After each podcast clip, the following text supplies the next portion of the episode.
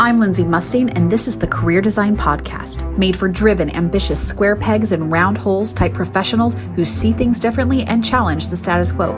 We obliterate obstacles and unlock hidden pathways to overcome and succeed where others have not. Stagnation feels like death, and we are unwilling to compromise our integrity and settle for being average in any way. We are the backbone of any successful business, and those who overlook our potential are doomed to a slow demise. We do work that truly matters, aligns with our purpose, and in turn, we make our lasting mark on the world. We are the dreamers, doers, legends, and visionaries who are called to make our most meaningful contribution and love what we do.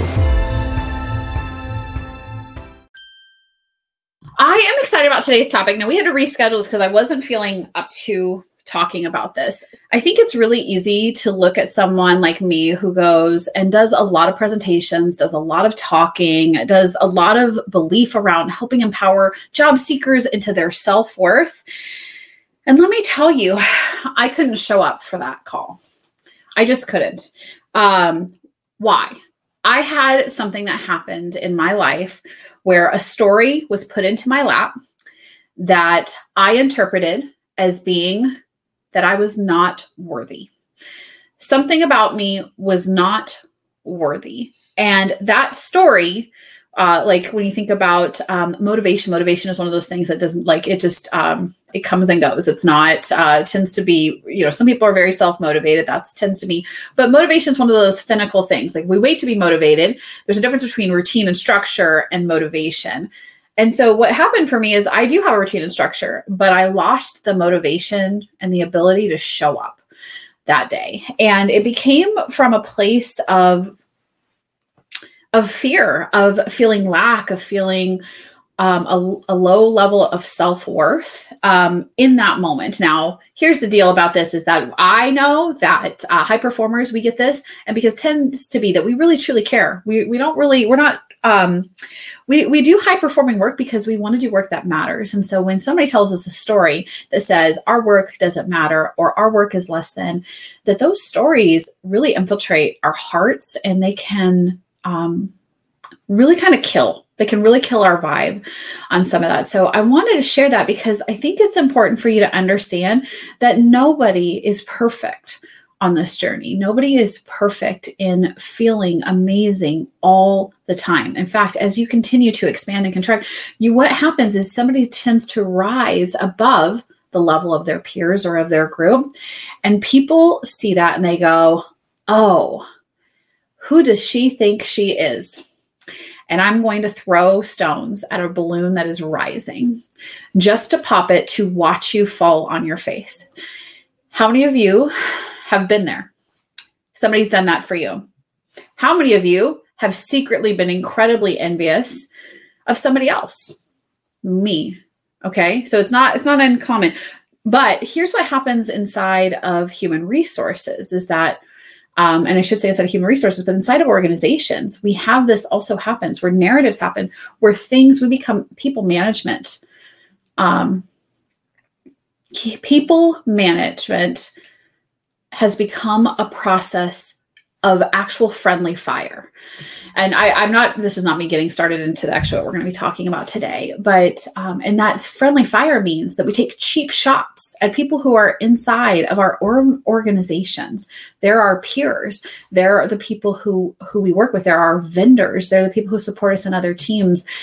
And these cheap shots actually are disempowering stories that take away someone's motivation. And here's the problem is that this is nearly celebrated. Like I had this person come in and you won't believe what he said and here's how I told him how it really was.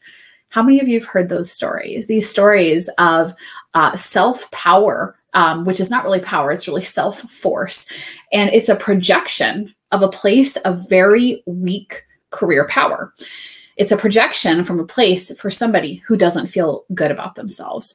So when you get um, feedback from the a source, and when the feedback comes in the right way, people management has become nothing other than people than bullying. Yes, I'm going to talk about that today a little bit. Oh, so good. Yes, Siobhan, exactly. And um, th- these ideas here of what we tell people Um, but this idea that these stories and these narratives, we create friendly fire, we take cheap shots. And you know what that does for people? Let me be really clear. Have you ever been shamed and bullied into doing better work? No, because that's not how it works.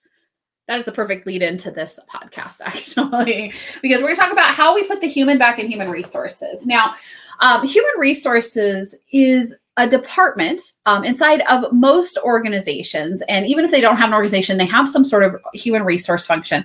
Now, there's really six main core areas in human resources there's recruiting, there's safety, there's employee relations, there's total rewards, there's training, and there's compliance. Now, the how people define these, there might be like things where we use talent management all of these um, things are all traditional HR. And here is what I have to say about traditional HR traditional HR is no longer about actually helping empower and improve human beings. HR is a place where we manage human being problems. Okay. And it's at the point where if you ever see like um uh, ever heard the phrase that uh, a man who thinks he's going to die tomorrow is going to find a way to make it happen human resources is all about the investigation of issues and mitigating risk for a company okay so there is a reason why ceos do not see our hr departments as value added because they manage problems they're there to prevent us from being sued and we truly act as policy checkers, gate uh, keepers. We check the box and we become the cops inside of organizations. And this is why, universally, human resources is not seen as a value added department. For candidates, we see this as a necessary evil, a process that we have to get by. And then we wonder why HR is not about actually helping people. It's not the human resources. We talk about managing productivity and not actually managing people potential. So I want to talk about why we've eroded this idea of adding humans, humanity back into human resources. Why can't we we seem to do that? And it comes down to this idea of leadership. That's really the biggest issue. And most of the time, when we talk about um, being good leaders, that means we help empower our teams and our people to be more successful, to create more profitability for our business. That is what leadership is meant to do. Instead, leadership is task management. Okay. How many of you have been there? You have uh, something that you are excellent at, it's your expertise level, and you have somebody who micromanages you about your work and disempowers you from making decisions because you needed a babysitter. Okay that is actually what we call authoritarian management. It's transactional. And let me tell you, this is what all people, all people start here. So you you don't start out typically being an amazing leader. The message is do as I say. That is what authoritarian management um, looks like. Okay. It's not about how do I help somebody be more successful. It's all about how do I create barriers so this person does decent work because I see them as a problem. Okay. So let's change that paradigm and say, this person has incredible potential to step into a place of power where we can align that power into doing work that creates massive performance, high performance, that in turns create creates profitability this is the core concept that is missing behind human resources. We started to manage problems instead of managing people potential to create profitability. So, when we go back to human resources and thinking about these six core concepts, I want to talk a little bit about why this should be the 20% solution. And instead, we should be focusing on aligning people into a place of career power. And what that means is that we actually empower people to do their best work in their zones of genius. This is kind of like a no duh thing. We should be empowering people to do work that matters for themselves and for your business. You hire people who are experts. You hire them to make a difference, and then you handcuff them and throw them in the deep end and wonder why they can't swim. And this is where we could do things like, well, they needed training. Well, no, what you needed was a good leadership team. You needed an onboarding process that actually set somebody up for success. You needed to empower them to take ownership of their own career to go find the answers. Okay. When we talk about recruiting, recruiting, oh, we always need people, we're always having turnover. Guess what's wrong with your recruiting practice? It's all about leadership. If your numbers um, are not improving year over year for retention, it's a leadership issue, okay? Which means you don't have leaders, you have managers. And we do have to have managers. We do have to have people who are task oriented. But overall, we talk about aligning leadership as the way to increase profitability. Okay. Now, compliance and law, um, safety in the workplace, these are things that are automatic and they should be set up from the beginning. So, guess what? When we're dealing with safety and compliance issues, what do you think it comes down to? It's a derivative of a problem of not having good leadership from the beginning. Okay. Because if you don't create a safe workplace, if you don't create systems that create compliance, then you are managing problems. Then you are spending all of your time for what is 3% of the workforce. Okay. 3% of the workforce creates 97% of the work that we do in human resources.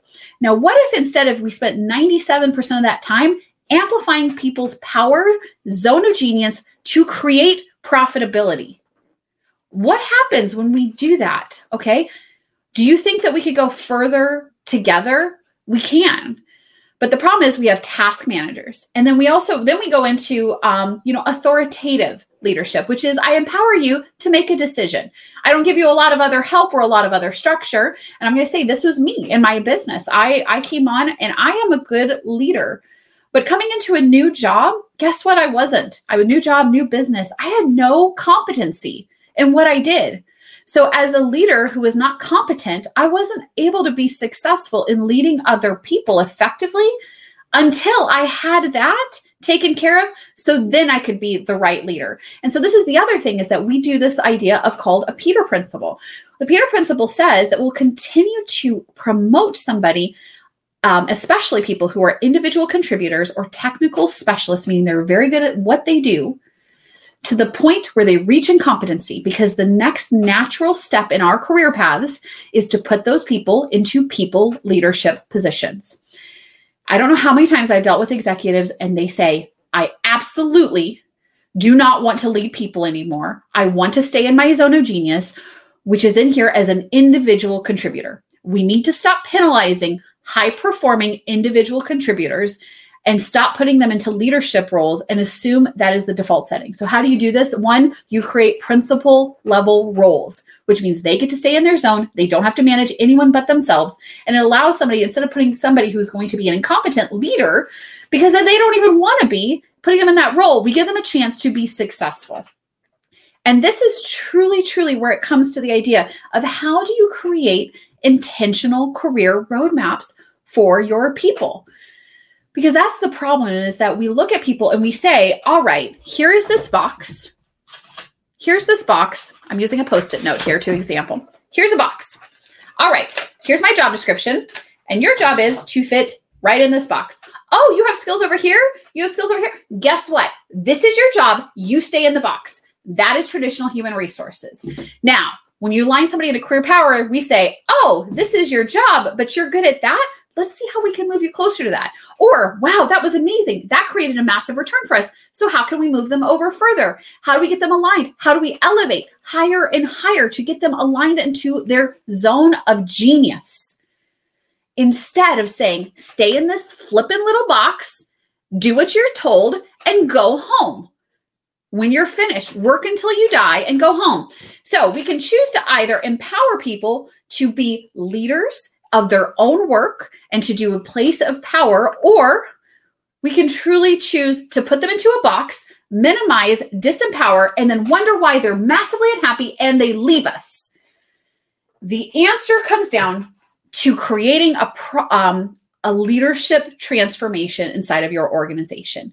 You have to look as people as the solution instead of the problem. When you understand that your people create your profitability, stop managing them like task managers, stop managing them for tasks and start managing them for results. Start managing not instead of productivity, but what they create for progress. What do they create for progression? What do they create that creates profitability. Stop managing whether or not they checked all the damn boxes and did they do something that was even more powerful. Because when we stop trying to see people as being the problem instead of being the solution, this is what creates a transformation. And we call this this transcendent CEO. And the transcendent CEO, the idea behind a transcendent CEO is someone who has realized that people are actually the answer to your solution. Okay. Now we have all these massive, massive, amazing, disruptive organizations who are literally shooting themselves in the foot because they haven't understood how to tap into the natural abundance of genius and resources and unlimited energy when you align people into their zone of genius. Because when you're in that place, work doesn't feel like work. Work feels like play. Work is something that they want to do. Work is something that becomes a part of their life and they're excited about what they do instead of being miserable every day and searching for a job while they're at your work because they could hope to get, they want to run as fast as they possibly can. They could hope to get out of there any sooner, they would leave. Okay. Because guess what? More than 60 people every single day think about quitting their job. Every single day. Why do you think that is? I'm going to tell you. One of the most important people in your life is your supervisor. They control whether or not you have a good life or not. Okay. And this is where we have empowered bad leadership. We've empowered, endorsed, and even put in bullying in place as a way of creating performance that does nothing except disempower your people, create resentment, increase turnover, increase shrinkage, and decrease the effectiveness of your workforce. Now, we already know that an engaged workforce makes better sense. However, we don't seem to fucking care actually. So we say that and then we go and shoot ourselves in the foot by trying to manage two metrics. Instead of figuring out why things aren't going wrong, we look at, oh, well, you didn't do this because um, this is going wrong. And instead of saying, oh, well, it turns out we actually should have been troubleshooting an issue that was much further upstream because the outcome comes from a misalignment in leadership, in direction, and in creating confidence in your people that's actually the issue. It's not about the outcome. When people look at the outcome, it's like measuring the out, the result without actually looking what happened in the first place. And that's where you really have to go deep into this problem-solving idea and stop looking at people as being problems because they're not. They're a problem because you have decided they are a problem. If you looked at them and said, This person can dramatically transform my business, if it is the right person, and this is the other part. We'll talk about this another time. But if they're the right person, that means that you have a real, true, honest conversation. What is it that you want to do in your career? What is it that you're excited about? What would make you motivated to take the next step? What do you want to learn more about? What can I help you do to grow? If I had that conversation versus saying, well, Nicole, you didn't do 15 of these. So guess what? You're on my shit list. That's normal leadership. That's corporate America. That's big tech instead of saying, How can I help you win? Because as leaders, your job is not to create barriers for your people, it's to create bridges. Your job is to protect, defend, and advocate so that your people go further faster. If you haven't gotten that, guess what? You are a bad leader. That's it. You're a bad leader. Now, I'm not saying you can take that and be like, wow, F you, Lindsay. I'm telling you, here's what the deal is. You can choose to change that. If you don't understand that part, guess what? This is the time for you to take that step of moving into a place where I truly serve my people. By serving my people, I know that I'm going to get better results for me. And my team winning means that I win. There is no us versus them. It is always we win. We either win together as a team or we lose together as a team. Win, lose, or draw, we celebrate either way uh, our, our team together and we find a way to correct it. But we're going down together and we're going up together. But when we do this, where we piecemeal and we fire and, and give cheap shots to other people, we disempower them. And this is where you take your best players and they hate their job and they could never want to work for your company again because of how you treated them. It's a very simple simple change as soon as you understand that the real issue with human resources comes from a misalignment to understanding that your people are your greatest source of power and profitability. Well, stay tuned. I'll see you guys very soon.